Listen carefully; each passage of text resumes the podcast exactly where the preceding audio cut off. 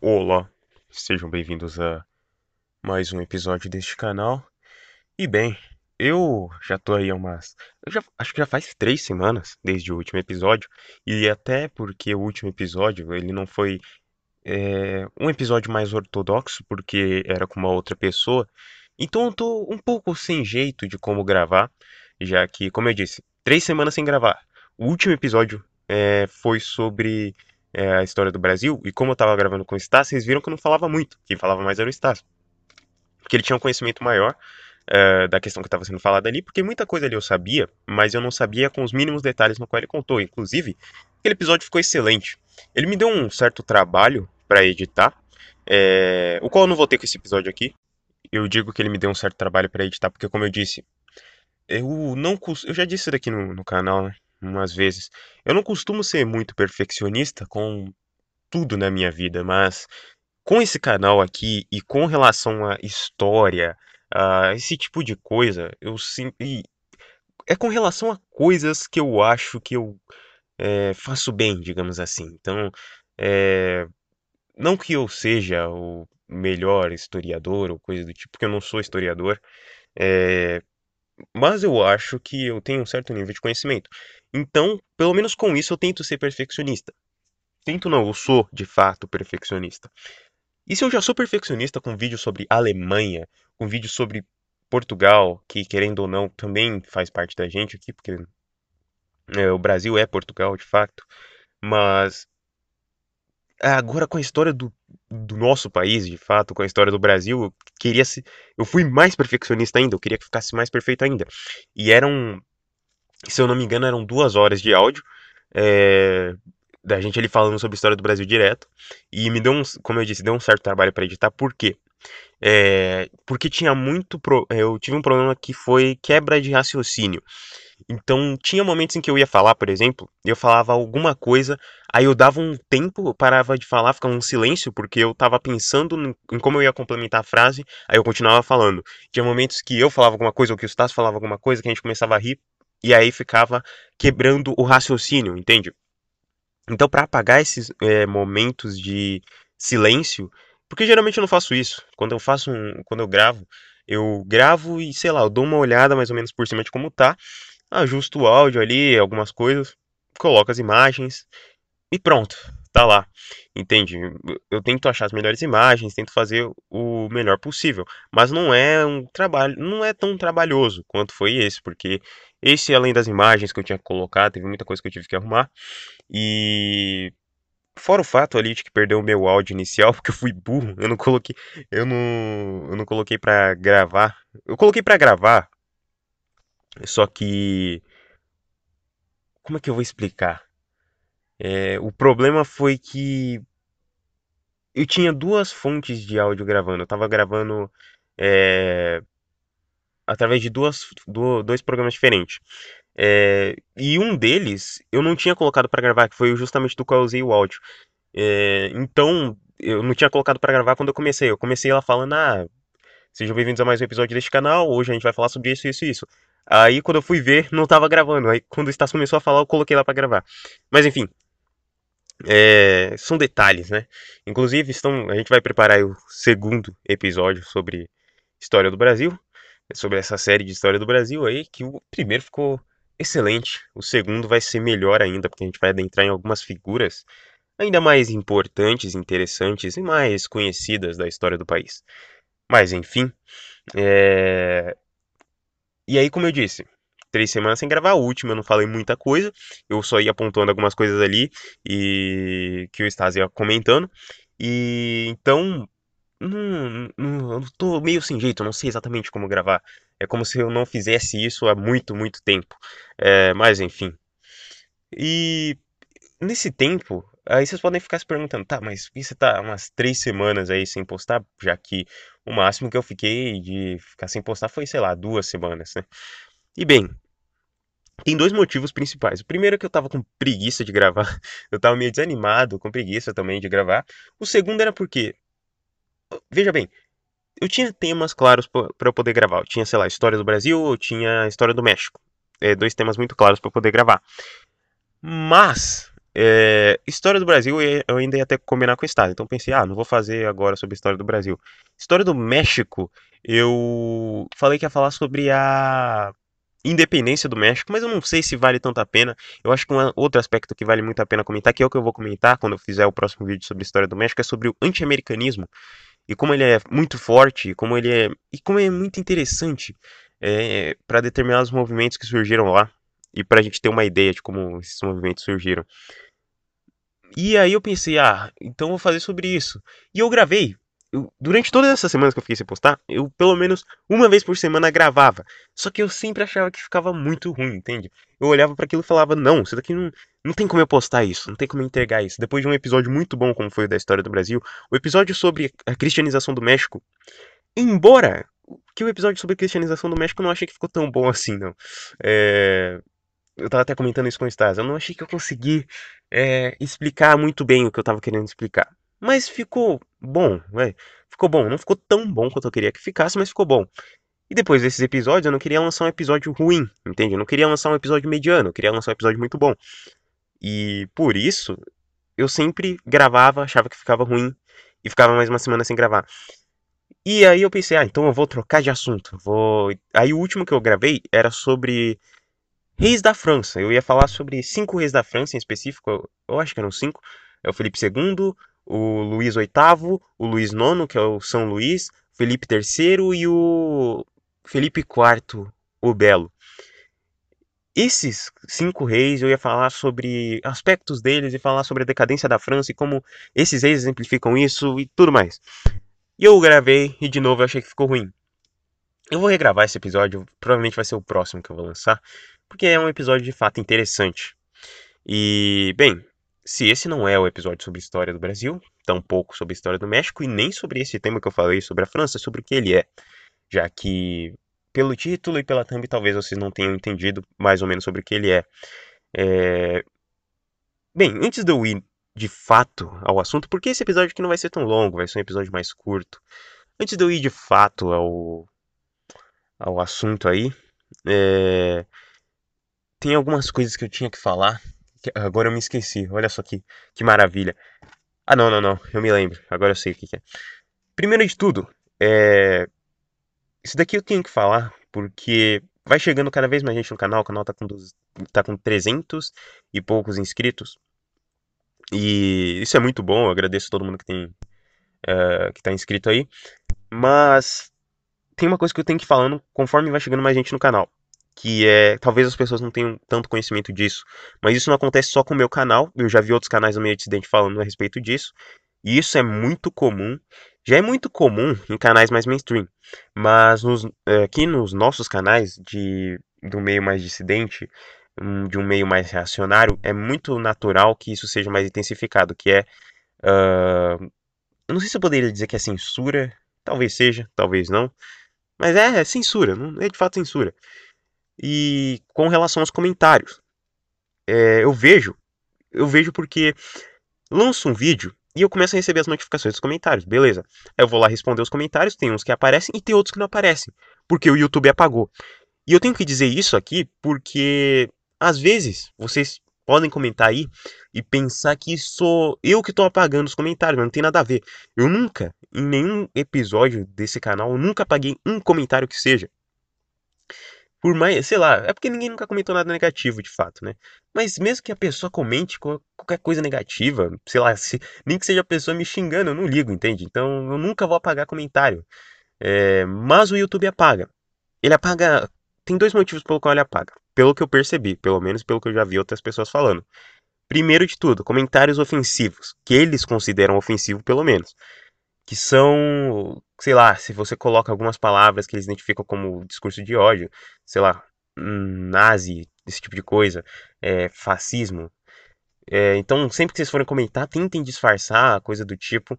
E comentários com link também. Sempre que alguém comenta aqui enviando o link de alguma coisa, ah, o que você acha desse vídeo aqui? Coisa do tipo, sempre apagam. O YouTube sempre apaga. Então, tentem é, não enviar comentários com link ou coisa do tipo, ou sei lá. É, aí de fato vocês vão ter que dar um jeito, mas a questão é: é só para eu falar que eu não apago nenhum comentário. Que fique muito claro, é, que é o YouTube que tá, censurando aí. Sobre isso a gente não pode fazer nada de fato, porque a gente inevitavelmente está dentro de uma plataforma que não quer a gente aqui, entende? A gente tem essas ideias. O YouTube não quer a gente aqui, então a gente não pode fazer nada é, a respeito disso. Eu não posso ir lá e reclamar, olha, YouTube, é, vocês estão censurando muito o meu canal, entende? Aí o YouTube, primeiro que eles não vão fazer nada, mas aí eles vão lá abrir o meu canal, o que, que eles vão ver lá? Vão ver vídeo de eu falando contra um certo povo, enfim. É, mas é, é essa questão, entende? Para essa questão dos comentários, tem uma certa alternativa. Que inclusive, é, eu fui meio macaco nessa questão porque, veja bem, isso é muito natural em todos os canais de meio dissidente ter. É, tem no meu canal, sempre vocês podem abrir a descrição, vocês vão ver. Tem o e-mail do canal, que é para vocês mandarem e-mails sobre, sei lá, indicações de alguma coisa, é, tirando dúvidas de alguma coisa, mas o meu intuito principal com isso era fazer como em vários canais de meio dissidente que você tem, que é episódios exclusivos para leitura de e-mails, entende? Eu ia pegar um, episódios em específico e ia ler e-mails que vocês enviaram. Já, já, pessoas já enviaram e-mails. É, alguns eu respondi, outros não, porque justamente eu tinha essa ideia. Não, vou guardar esses aqui para um eventual episódio sobre a leitura de e-mails. Mas eu nunca cheguei a fazer.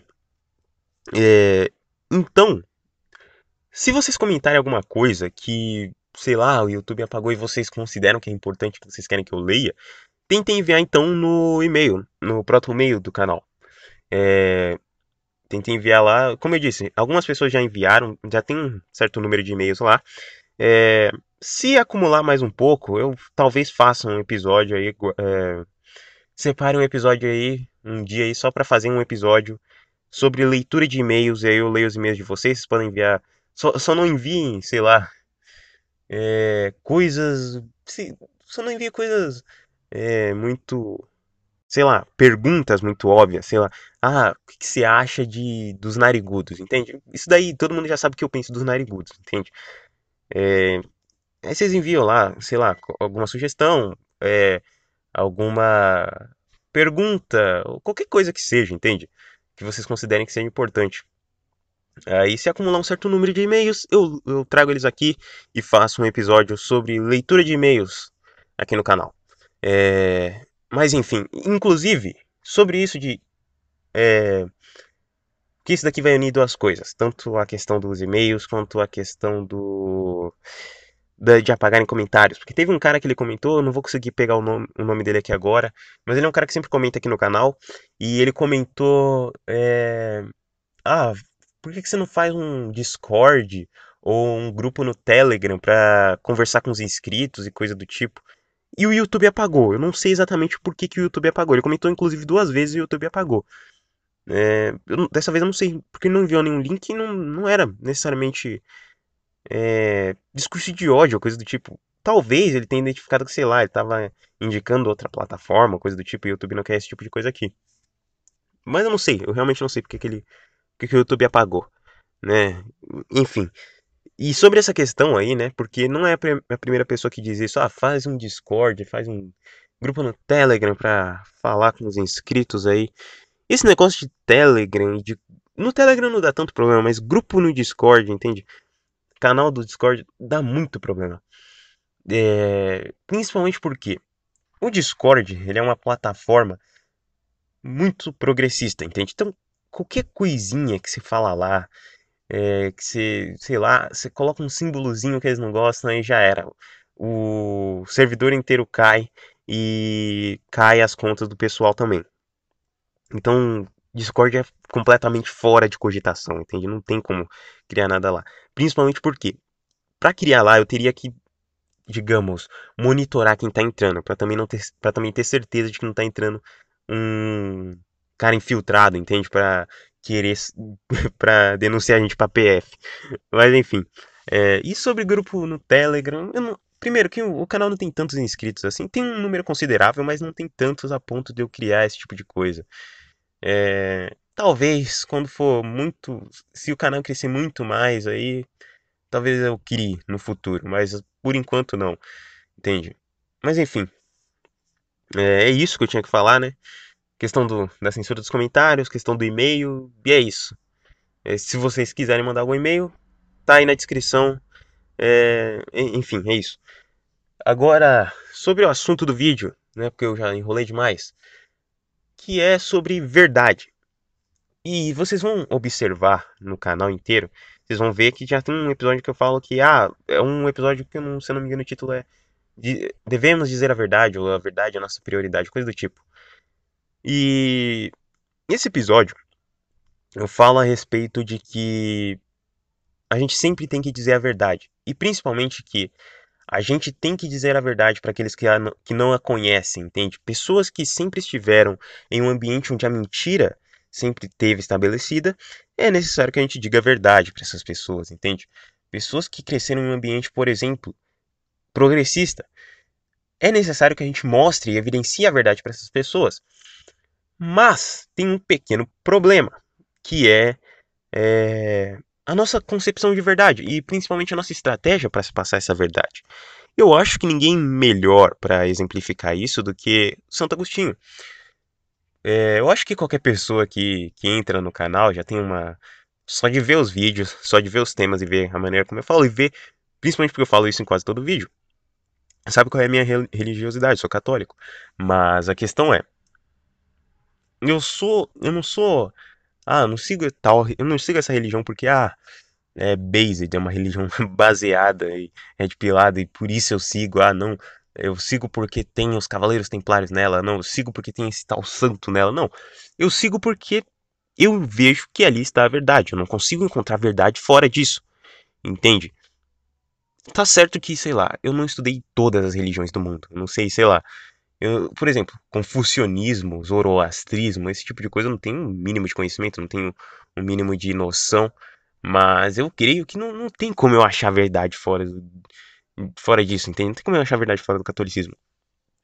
E a questão é, quando eu comecei a estudar mais sobre religião, uma das figuras que sempre, duas figuras que, que me cativaram muito, não só pela sua história, mas pelas ideias que eles formularam foi o Santo Anselmo, da Cantuária, e o Santo Agostinho. Ambos eram, para mim, a representação máxima do ascético, a representação máxima do sábio, do cara que busca a sabedoria acima de tudo. E, assim, são caras, assim, que têm um conhecimento muito grande, que nem se compara ao conhecimento de pessoas que nós temos nos dias de hoje, né? Filósofos dos dias de hoje.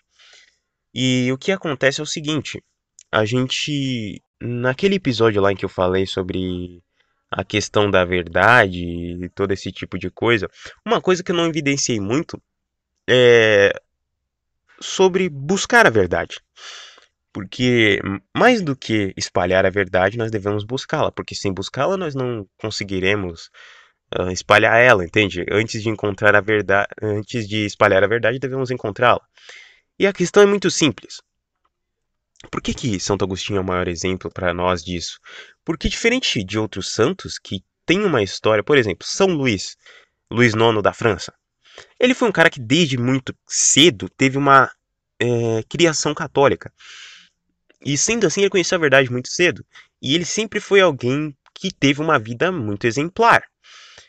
Mas isso você tem com vários santos, entende? É, Santa Joana d'Arc, é, sei lá, diversos outros santos, São Jorge, mas o Santo Agostinho ele tem algo em particular que é a história de vida dele. É muito, é, digamos, controverso aos padrões dos santos que a gente tem, porque ele não só é um santo, como ele é um doutor da igreja. E ele tem uma história muito diferente dos outros, porque ele era de fato um pecador, entende? Ele era um cara. E isso destoa muito da visão que a gente tem do santo sem, sempre. Ah, aquele cara, aquele nasceu santo. Se bem que nem todos os santos nasceram santos. É, inclusive, são poucos, né, que nasceram santos. Mas a questão é, é.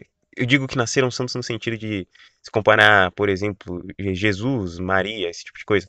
Mas, por exemplo, é, você não tem tantos santos que tem uma história como a do Santo Agostinho de, de que ele, dos problemas que ele tinha, por exemplo, com a castidade, dos problemas que ele tinha, é, que ele pecava muito, entende?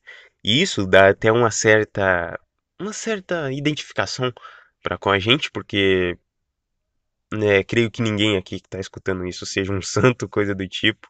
É muito difícil de ter alguém assim aqui. Mas a questão é, tal qual nós também somos pecadores, tal qual nós erramos, ele também errava muito. Isso gera uma certa identificação. É, é, óbvio que depois ele se converteu, depois ele ajustou a vida dele, não à toa ele se tornou um santo. E não à toa ele se tornou um doutor da igreja, tal qual a sabedoria imensa que ele tinha. Por isso que eu tenho, para mim, sempre foi a maior referência de sábio, entende? Você tem outros doutores da igreja, você tem o Tomás de Aquino também, que é muito falado. Mas para mim, principalmente porque ele foi a primeira figura que eu comecei a estudar sobre catolicismo, ele sempre me representou a figura máxima, entende, do catolicismo é, em questão de conhecimento teológico, para mim sempre foi ele. E ele foi uma pessoa que, ao longo da vida dele, ele sempre buscou a verdade.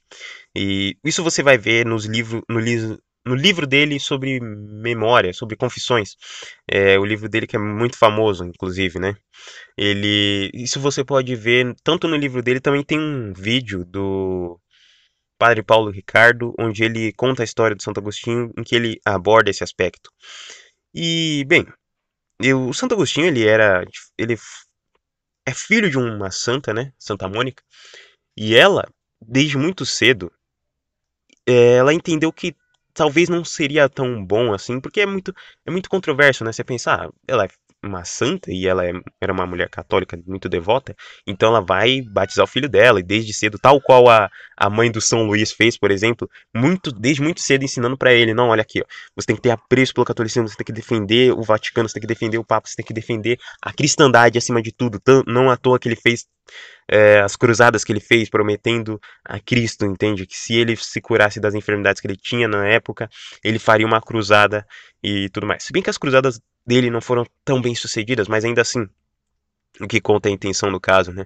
E tudo, diversos outros santos você vai ter isso, a mãe, a mãe ou o pai ou a família inteira ensinando eles a como é, ter uma, como é que eu vou dizer, ter um apreço pelo catolicismo, entende? E o Santo Agostinho, ele tinha uma mãe católica, ele tinha um conhecimento sobre catolicismo, mas a mãe dele não batizou ele, porque ela pensava, ah, vou batizar o meu filho, mas se ele cair em certos erros, entende? Vai envergonhar o catolicismo, coisa do tipo. Então ela pensou em não batizar ele de primeira. Ela entendeu que esse batismo teria que vir da parte dele bem mais tarde e todo esse tipo de coisa. E aí, posteriormente, ele desenvolveu todos os problemas que ele desenvolveu, como eu disse. Ele não, ele não era casto, ele não era, como é que eu vou dizer, é, é, é, de fato, ele não era casto, entende? Ele era literalmente o oposto disso. Ele não tinha tanto apreço assim pela castidade. Ele era alguém que realmente tinha problemas com isso. E ele sempre foi uma pessoa, por isso que eu sempre falei, né, que eu gosto muito da figura dele, porque ele tem uma semelhança em particular comigo, que eu sempre fui muito obcecado por oratória, pela dicção, pela retórica, por todo esse tipo de coisa que envolve o discurso. É, e eu tenho isso desde muito. Desde a primeira vez, por exemplo, é, que eu fiz a minha primeira apresentação na escola, que foi sobre Primeira Guerra, na aula de Geografia. Primeira e Segunda Guerra, né? Olha que coincidência. Justamente, fui falar justamente sobre Primeira e Segunda Guerra. Na época eu estava começando a estudar política e todo esse tipo de coisa, né? E aí, enfim, naquela época pelo menos eu não, não eu não falei que, sei lá, Mussolini estava certo, não fez nada de errado. Mas a questão é, desde a primeira apresentação que fiz na escola, eu pensei, não, eu tenho que aprimorar a minha fala, eu tenho que aprimorar a minha dicção. E a questão é, eu queria fazer isso de uma maneira que é, eu fizesse da, da mesma forma como eu faço aqui os episódios.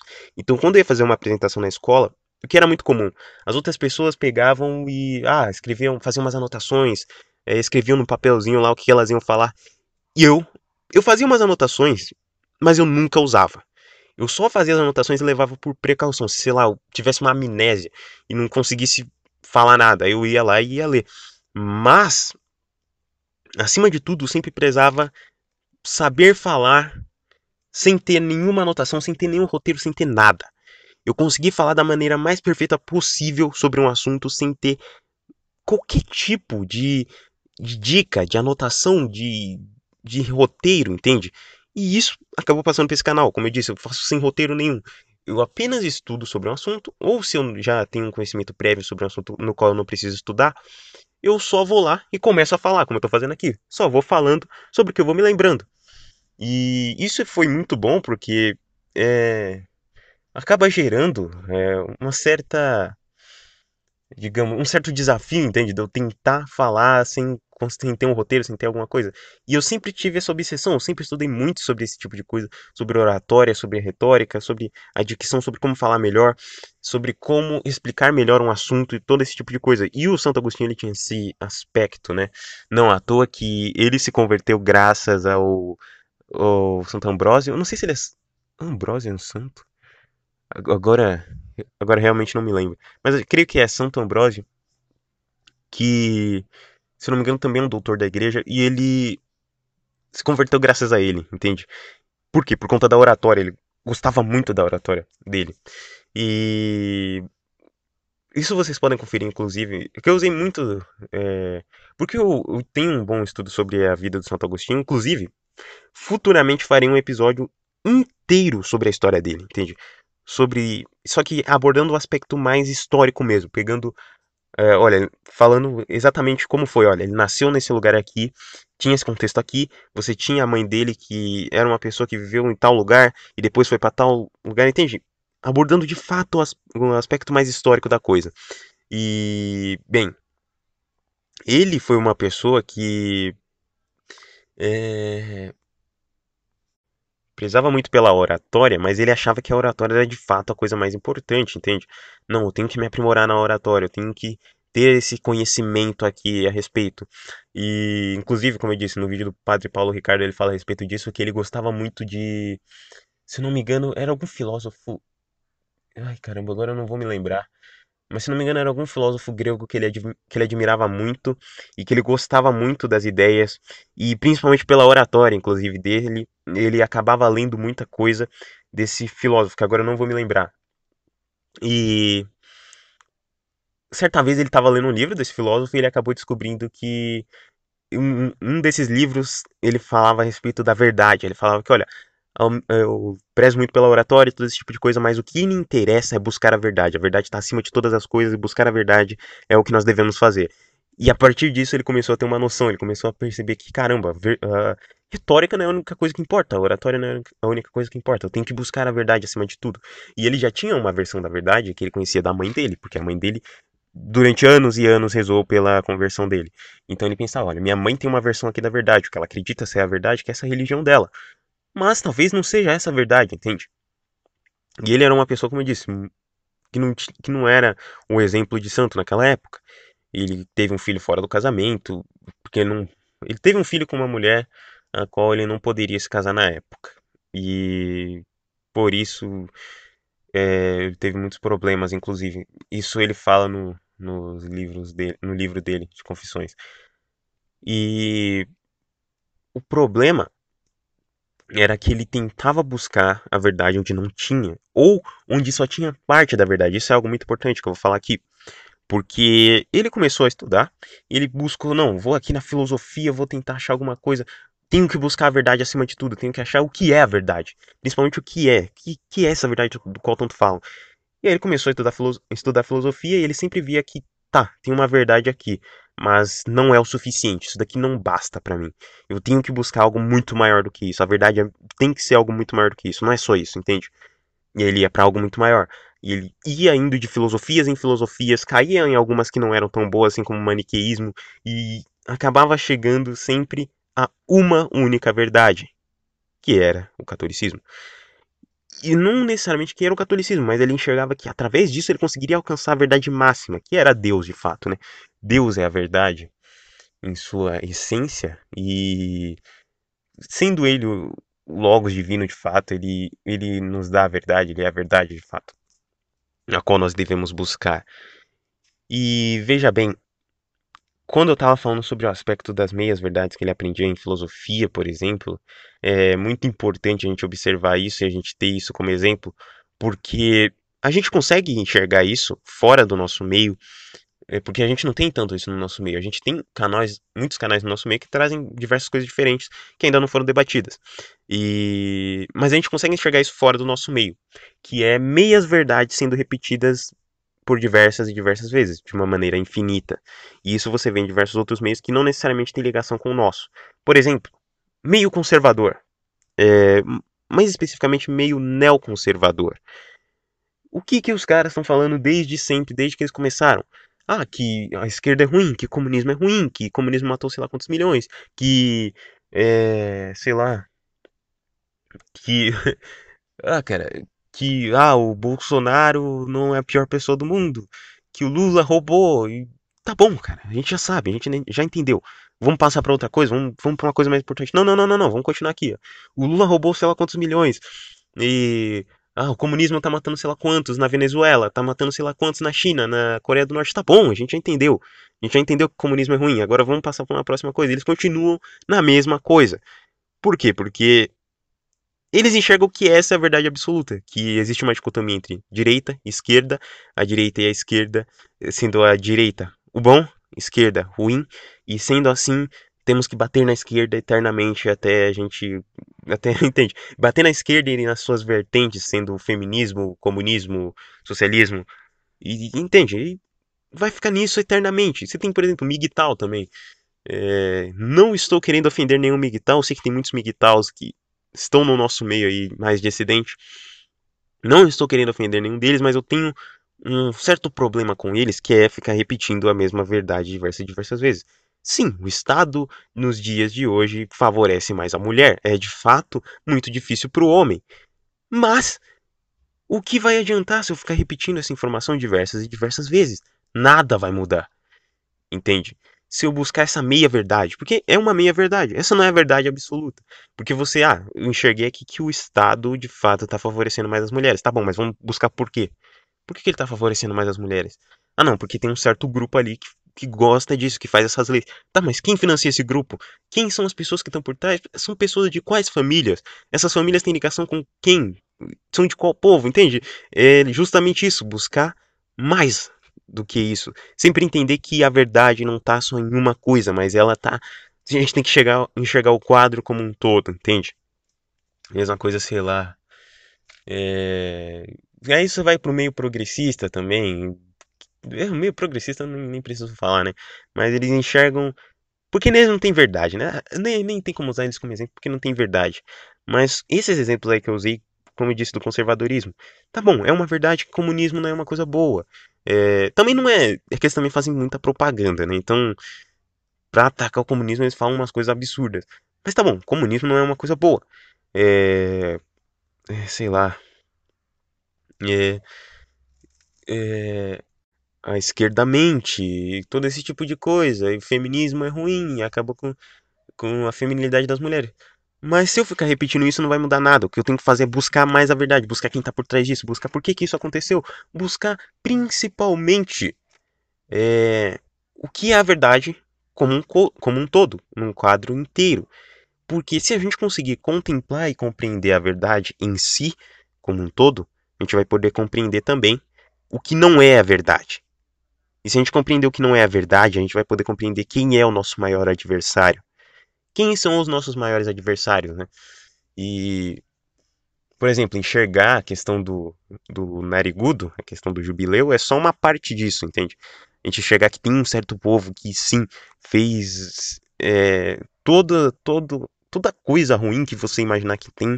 Provavelmente eles estão por trás, provavelmente eles estão financiando, provavelmente eles têm alguma coisa ali no meio. E sim, isso é algo positivo de você enxergar. Mas também é muita ingenuidade pensar que foram só eles que contribuíram para isso. Eles são um grande mal, entende? Um mal maior a ser combatido. Mas não são os únicos. Porque se a gente colocar só, ah, é só eles, é só, é só o Narigudo. Só vamos atacar o Narigudo. Outros grupos saem impunes, entende? Outros povos que também ajudaram a degeneração e a degradação de diversos países, de diversos povos que eram tradicionais. E é isso que a gente tem que buscar, a verdade como um todo. E contemplar a verdade em, em si, entende? Entender que a gente tem que defender aquilo que é bom, aquilo que é belo, aquilo que é moral, e atacar o que é imoral. Nunca se aliar àquilo que é imoral, nunca abaixar a cabeça para aquilo que é imoral, nunca ficar apenas observando aquilo que é imoral, aquilo que não é verdade, enxergando a mentira e, permiti e permitindo a mentira.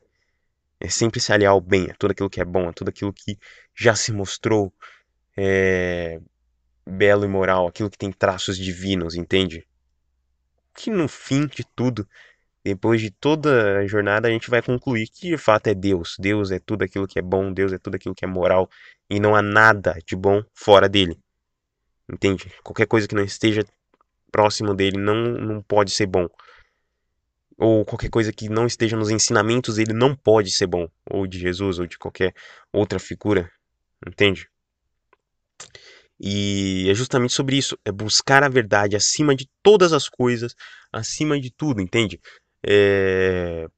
Sempre entender que não, isso daqui não é o fim. Ah, eu, eu compreendi que o narigudo atrapalha a humanidade, mas eu tenho que. Tá bom, isso daqui não é o fim, vamos atrás de mais coisa. Tá bom, agora eu compreendi que tem outros povos que também ajudaram os narigudos, tá bom. Mas isso daqui não é o fim, vamos atrás sempre, sempre buscando a verdade até o fim, entende? E fazendo o que preciso for para enxergar essa verdade, entende? É, porque essa, porque a verdade de fato é o nosso maior aliado nessa guerra. E a gente dizer a verdade é sempre bom. E aí a gente entra nesse aspecto de dizer a verdade, porque dizer a verdade é algo sempre bom. Mas tem pessoas que, por já, por já ter uma propaganda muito forte na cabeça, por já ter é, toda essa coisa de que é, é de que determinados grupos, de que determinados movimentos foram ruins e que eles são o mal maior e tudo mais, se você, diz, se você chegar e disser a verdade pra pessoa tudo de uma vez, a verdade bem pesada, ela não vai, ela não vai aceitar aquilo. E sendo assim, se ela não aceitar aquilo, muitas vezes pode te prejudicar, porque ela vai se afastar cada vez mais da verdade. Então a gente tem que sempre traçar uma estratégia de o que a gente vai dizer, tomar cuidado em como a gente vai dizer a verdade, entende? Porque determinadas verdades são muito pesadas para quem já viveu na mentira. Então, o que acontece, o que é muito bom, é a gente não chegar falando, sei lá, ah, o mussarela não fez nada de errado. Entende? A pessoa que é o norme ali, padrão, ele, ele não vai achar que isso é verdade, entende? Agora, se eu chegar para ele e apresentar todo o sistema do facho, apresentar todo esse sistema, não só do facho, seja de qualquer ideologia mais reacionária, seja de qualquer ideologia mais fora da curva, mais é, fora da janela de Overton e falar para ele, apresentar toda a ideologia, mas sem falar o nome. Se eu apresentar para ele toda a ideologia do fascismo, por, ex por exemplo, é, seja do fascismo italiano, do NS ou de qualquer coisa, às vezes ele vai concordar comigo, sem eu falar que o líder dessa ideologia é tal cara, sem eu falar o nome da ideologia. Mas se eu apresentar, eu vou acostumando ele com a verdade, entende? E quando eu falar para ele, não, ó, isso daqui que eu tô defendendo é o fascismo, é o fascismo italiano. Ele não vai nem, nem ficar com com frescura, entende? Que, ah, não, isso daí é, é, é, horrível, ah, matou sei lá quantos milhões, porque ele já vai perceber que essa é a verdade, entende? Ele já vai perceber que essa é a verdade. Ou seja, isso é algo que a gente tem que tomar muito cuidado, entende? Porque acaba. Às vezes a gente acaba se exaltando, falando certas coisas que afastam aqueles que a gente quer. Aqueles pelo qual a gente quer lutar. Eu creio que ninguém que tá aqui escutando isso quer, sei lá, que o cidadão comum seja que o cidadão comum continue sendo enganado, continue na mentira. Entende? Eu creio que todos que estão aqui querem que de fato a verdade seja espalhada. Mas sendo assim, a gente tem que compreender também porque a gente olha, a gente sempre fala, ah, nossa, como essa pessoa é burra, como ela pode apoiar o, o progressismo, como ela pode apoiar o feminismo, como ela pode apoiar. Mas às vezes, cara, ela não teve nenhuma chance, não teve nenhuma oportunidade de conhecer a verdade sobre aquele movimento que ela está seguindo, sobre aquela ideia que ela está seguindo, sobre esse estilo de vida que ela está seguindo. Às vezes ela não teve nenhuma oportunidade, oportunidade, ela viveu sob influências nesse tipo de coisa, entende? Então a gente tem que, de certa forma, compreender. Agora, é muito diferente de gente que sabe, entende? Gente que tem conhecimento, que tem conhecimento em totalidade do que ela está seguindo e continua seguindo. Aí é caso perdido mesmo. Mas o cidadão comum que está sendo anos e anos ali, tendo. É, não fazendo lavagem cerebral na cabeça dele durante anos e anos, a gente não pode culpar ele muito, entende? É, o máximo que a gente pode fazer é apresentar a verdade para ele. E sendo assim, o que a gente tem que fazer é não chegar e falar um monte de coisa. Por exemplo, é, sei lá, NS. Eu sou NS? Não, tô bem longe de ser NS. Tô bem longe de CNS e tô bem longe de admirar as figuras do nacionalsocialismo. Mas eu não vou negar que, que é um tiro no pé também eu negar que uh, há uma propaganda massiva contra eles. Porque eles fizeram algumas coisas que eu concordo, como, sei lá, retornar ao tradicionalismo, todo esse tipo de coisa. É, calar determinadas pessoas de determinado grupo. Entende? Um grupo que talvez vocês saibam qual é, mas eu não sou NS, entende? Mas eu compreendo e principalmente eu não gosto dessa injustiça que fazem com o NS de pegar o nome desses caras e ficar a história inteira batendo no nome desses caras. Entende? Não é. Olha só. Vamos. vamos... Se eles só pegassem e falassem, ah, a gente não concorda com o que eles fizeram. E por isso eles são ruins. Tá bom. Não, agora, olha, eles pegam e. Não, a gente não concorda com o que eles fizeram. Então vamos fazer filme, vamos fazer livro, vamos fazer documentário, vamos fazer de tudo para massacrar esses caras ao longo da história inteira e acabar com eles, entende? Acabar com todo tipo de moralidade que eles tinham. Com todo tipo de admiração que qualquer povo poderia ter por eles. Isso sim é, é, é nojento, entende? Mas, por exemplo, como eu tava falando, né? Esse negócio de NS. Eu não vou chegar pra uma pessoa e falar, ah, os 6 milhões não aconteceram. E os 6 milhões não aconteceram, não tinha nenhum campo, e é isso aí. Ele vai achar que eu sou um maluco, porque ele já, ele já tava é, naquela propaganda de que sim, teve, seis, foram 6 milhões, e eles botavam a gente no forno, e eles transformavam a gente em abajur, e eles. Cara, é um bagulho tão ridículo, meu Deus do céu. E eles. É... Ah, sei lá, escravizavam gente, e todo esse tipo de coisa. É... A pessoa já. Se a pessoa. Olha só. Se a pessoa achava mesmo que eles é... chegavam e e pegava, ah não, você não é literalmente um branco loiro dos olhos azuis, azuis, então você vai pro campo. Porque sim, porque é isso, é, é a outra narrativa que eles colocam, né, do negócio do Ariano. Eles interpretam o Ariano como sendo um cara bem branco, dos olhos azuis, do cabelo loiro. E não, se você olhar o cara, o líder deles, ele não era isso, entende?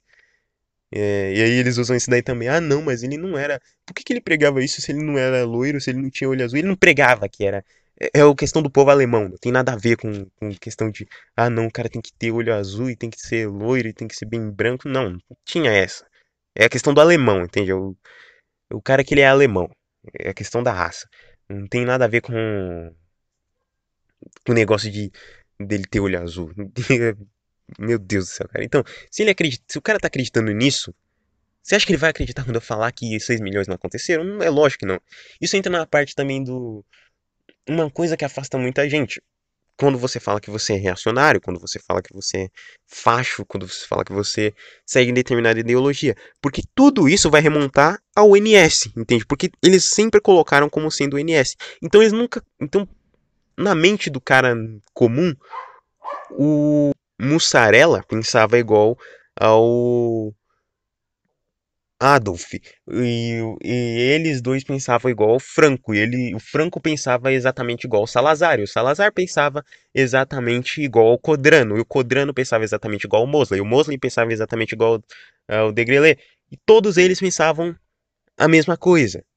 O que não é a verdade, o que não faz o menor sentido. E todo mundo pensava igual o Plínio Salgado também. Não. Todo mundo pensava igual o Primo de Rivera. Não. Todos eles tinham diferenças entre si. Cada um tinha uma. Eles tinham a mesma base, muito parecidas às vezes, a estética também, mas não era a mesma ideia, entende? Cada povo teve um fascismo diferente, cada povo que teve movimentos fascistas, né? E sendo assim, eles sempre colocaram: ah, não, reacionário é quem é como aquele bigodinho ali, é, fascista é quem é como aquele bigodinho ali. É, e sendo assim, é, sempre que você vai falar que você é reacionário, que você é fascista, esse tipo de coisa, sempre vão remontar esse cara. E sempre vão remontar a 6 milhões, a, a todo esse tipo de coisa, entende? E sendo assim, é extremamente importante a gente ficar, não ficar longe, mas é, a gente, pelo menos para mostrar pra gente, mostrar para as outras pessoas a verdade, a gente ficar longe de coisas que nos associem a esse cara ou a esse movimento em específico. Não tô dizendo que o movimento foi a pior. Eu tenho minhas discordâncias com esse movimento, ok? Eu não. Eu creio, inclusive, que eu tenho mais discordâncias do que concordâncias com o NS. Mas eu não vou. Não é tipo, ah, eu não gosto do NS porque eles eram racistas, oh meu Deus do céu. Não, não é isso. É uma, uma questão muito mais profunda do que essa. Ok? Mas é importante a gente não mostrar que a gente está próximo dessa figura em específico, porque essa figura nos tempos de hoje é tida como o mal maior. Então, se a gente colocar que a gente na próxima dessa figura, eles vão, vão nos atacar de qualquer jeito, entende? Então é muito importante, importante a gente se distanciar. É óbvio que a gente não vai fazer como o Nelcon, que pega preceitos, conceitos do seu movimento e acaba adaptando eles para o progressismo. Então é daí que surge LGBT de direita, entende? Daí que surge esse tipo de coisa, que não faz o menor sentido. Mas eles fazem isso para se aproximar das outras pessoas. A gente não vai fazer isso, a gente não vai chegar aqui e falar, ah não, vamos apoiar o movimento dos é, transfascistas, entende? Do homofascismo, não, não tem isso, não existe isso. Mas a gente também não vai pegar, sei lá, por exemplo, uma coisa que tem muito no nosso meio, que eu inclusive que já perguntaram muitas vezes em, em comentários, que eu tenho uma, uma visão talvez um pouco diferente da maioria, creio eu, que é a questão do racialismo. Racialismo é um negócio que afasta muito as pessoas do, é, desse nosso meio. E eu não estou falando para, ah, então vamos falar que só existe a raça humana, vamos falar que não existe nenhuma diferença entre as raças, quando claramente existe, e vamos é, para atrair mais gente para o nosso meio, para atrair mais gente para a verdade. Não, não é isso que eu estou falando aqui. A questão do, do, do, racialismo é muito clara, eu já falei a respeito disso, eu já dei minha posição a respeito disso em um comentário, uma vez que me perguntaram aí. Eu não lembro em qual episódio específico, mas perguntaram: ah, o que, que você acha aí do racialismo e tudo mais. E, primeiro, acho que por eu ser católico já fica muito claro que eu não estou de acordo com o racialismo em si. O que eu penso é o seguinte: eu não sou, eu não vou vir aqui ser igual aqueles. É, porque, primeiro, eu não sou racialista e eu nem poderia ser porque eu mesmo sou fruto de miscigenação. Então eu sou mistura de duas raças específicas. Mas eu não vou vir aqui e falar como, é, sei lá, os caras do BLM, os caras de um monte de, de cara aí, que falar, ah, não, vocês não podem, é, como tem gente que fala, não, olha, eu tenho determinada raça e eu só vou, é, por exemplo, os caras que falam que só vão se casar com uma mulher de determinada raça para ter filhos parecidos com eles. Beleza, isso daí não tem problema nenhum. É, é natural você querer que seus filhos se pareçam com você, é natural você se atrair por alguém que é parecido com você. Por, por, aquilo, por aquilo que é parecido com você, entende? É algo natural. É, então não vou vir aqui falar, não, vocês não podem fazer isso, vocês estão sendo racistas, vocês estão sendo. Entende? Isso daí é coisa de vitimista, não vou fazer uma coisa dessa. É, é o mesmo passo de que eu não vou vir aqui falar que não, não olha, não existe propaganda anti-branco, isso, é, isso daí é uma mentira, óbvio que existe, entende? Você assiste. Cara, isso daí é, é um negócio tão ridículo. Vai em qualquer serviço de streaming, sei lá, Amazon Prime, é, Amazon Prime Video, é, Netflix, qualquer coisa, cara, qualquer serviço de streaming. Abre qualquer série, pega qualquer série, aleatória, vai ter propaganda. Principalmente propaganda progressista, mas vai ter sempre o personagem, é, digamos, mais escuro, digamos assim, sendo superior ao personagem mais claro. É, eu tenho que falar assim pro YouTube não identificar. É, Entende? Isso daí é algo que tá muito claro, não tem nem o que discutir. É algo que a gente vê assim nitidamente.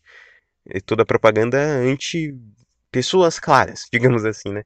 Mas meu, o meu único problema com o racialismo é o seguinte: é você enxergar que o racialismo é a única coisa que interessa, a única coisa que importa. Entende? Não tô atacando ninguém aqui, coisa do tipo, porque tem muita gente no nosso meio que é racialista e que tem canal focado nisso. Não, não acho isso ruim, necessariamente. Não tô atacando ninguém, coisa do tipo. Só tô falando que eu não acho que essa é a coisa mais importante do mundo. É... Nem de longe tem como ser. É uma coisa importante, mas não é a coisa mais importante do mundo. Você tem a questão espiritual, você tem outras questões que são mil vezes mais importantes, entende? E sendo assim, é importante a gente buscar, como eu disse, a verdade em sua totalidade. E, e aí, como eu disse, por eu ser católico, a igreja condena esse tipo de coisa, entende? Você, a igreja nunca falou a favor de racialismo, a igreja nunca falou a favor de, sei lá, é, de. Por exemplo, a igreja nunca chegou e falou: não, não, não, olha, você. Chegou um casal lá que um era de uma raça, outro era de outra, sei lá, um cara é asiático, outro é. O cara é asiático, a mulher é branca. Ah, não, vocês não podem se casar porque vocês são de raças diferentes. Nunca teve isso. A igreja nunca condenou. Em alguns casos, até eles incentivaram, entende? Em alguns casos. Mas a questão é muito simples. Eu não sou ah, contra o racialismo, porque isso daí é coisa de racista e tudo. Não, não, não. Não tenho, não tenho problema com quem fala a respeito disso, não tenho problema com quem fala sobre diversas ideias disso. O meu problema é quando isso daí começa a afetar. É... Como é que eu vou dizer? Começa a afetar coisas básicas, entende? Então, sei lá. Começa a afetar pessoas de se aproximarem. Então, a pessoa vai se aproximar do nosso meio e vai, ah, não, vou ver aqui o que esses caras estão dizendo. E vai ver lá a cara falando que, não, olha só, nossa, nossa determinada raça é superior e determinado povo é superior a outros povos. Que, que, que, o cara vai pensar de uma coisa dessas, entende? O cara vai. Não, não vou. Esses caras são malucos, entende? E, e até mesmo eu que não defendo o racialismo, eles vão achar, não, esse cara é maluco também, ele é igual aos outros, porque ele, ele também deve defender essas coisas, entende? É importante que a gente tenha uma estratégia, pra gente também não. Principalmente porque não é só questão de afastar outras pessoas, mas é a questão de que o que eles estão o dia inteiro falando na mídia, que é, é, que o fascismo é o mal maior, que o racismo, racismo, né, é o mal maior e a gente tem que combater isso com todas as nossas forças, é o maior mal da humanidade, oh meu Deus do céu. E aí eles vão entrar no nosso meio que eles vão ver, entende? E até por questão de perseguirem a gente, a gente tem que tomar um pouco de cuidado, entende? Mas a questão é essa que eu queria falar hoje, né? Não deu muito tempo aí, mas era sobre isso que eu queria falar, é, sobre essa questão de buscar a verdade em sua totalidade, é, não ficar atrás de meias verdades, não ficar repetindo meias verdades, é, dizer a verdade, mas com certas estratégias para não ser acusado de certas coisas, para não se ferrar e para não afastar as pessoas ainda mais daquilo que a gente considera que é verdadeiro, daquilo que a gente considera que é a verdade, daquilo que a gente considera que é bom, que é belo, que é moral, entende? Mas enfim, é isso. É... Muito obrigado a todo mundo que tem se inscrito aí no canal. Eu não sei exatamente quando esse episódio aqui vai estar tá saindo, creio eu que vai estar tá saindo no dia seguinte ao que eu tô gravando. Eu tô gravando isso daqui na segunda. É, acho que vai estar tá saindo na terça. Mas é isso. Né? O, o canal ficou aí três semanas sem episódio. É natural que cada vez mais, porque eu tô querendo fazer coisas cada vez mais elaboradas. Por exemplo, eu comecei a ler é, um livro bem extenso, né? Que é a Divina Comédia do Dante Alighieri. E é muito interessante e o livro é dividido em três partes, né? O, é, o inferno, o purgatório e o paraíso. E sendo assim, eu, eu, quero trazer alguma coisa sobre isso, porque eu achei o livro muito interessante. Eu quero trazer algumas visões desse livro aqui pro canal. Mas, como eu disse, é um livro muito extenso, entende? É um livro gigante. É, vai demorar, inclusive, para eu ler. Porque, principalmente porque eu tô lendo em PDF e tô lendo digitalmente. E ler digital é uma, uma porcaria, eu não gosto muito prefiro ter o livro físico ali na minha mão, mas enfim. É isso, né? Como eu disse, vai demorar cada vez mais para produzir episódios, porque como, como esse episódio aí sobre. Eu ainda não tenho ideia clara do que eu vou fazer. Eu tenho mais ou menos um conceito do que eu quero fazer sobre a questão do inferno de Dante. É, do inferno de Dante. Do inferno de Dante é, é o videogame é, Dante's Inferno, é, sobre a Divina Comédia de Dante. É, eu, eu, quero falar sobre um aspecto. E para isso vai demorar muito. Então é natural que cada vez mais o canal vai demorando para produzir episódios. O próximo episódio, inclusive, sobre a história do Brasil, vai demorar. Não, não é que vai demorar, mas o próximo episódio vai ser muito, muito bem trabalhado, entende? Então, assim, é coisa é, que realmente demanda um certo tempo. Principalmente porque esses episódios sobre sei lá, o episódio da história do Brasil eu tô gravando com outra pessoa, então a gente tem que achar um horário correto, que a gente. Um dia e um horário que dê pra gente gravar e tudo mais para que fique bom. Mas enfim, é isso. Não tem mais muito o que falar. É sobre isso que eu queria falar aqui. Não deu muito tempo. É, é isso aí. Fiquem com Deus e até a próxima.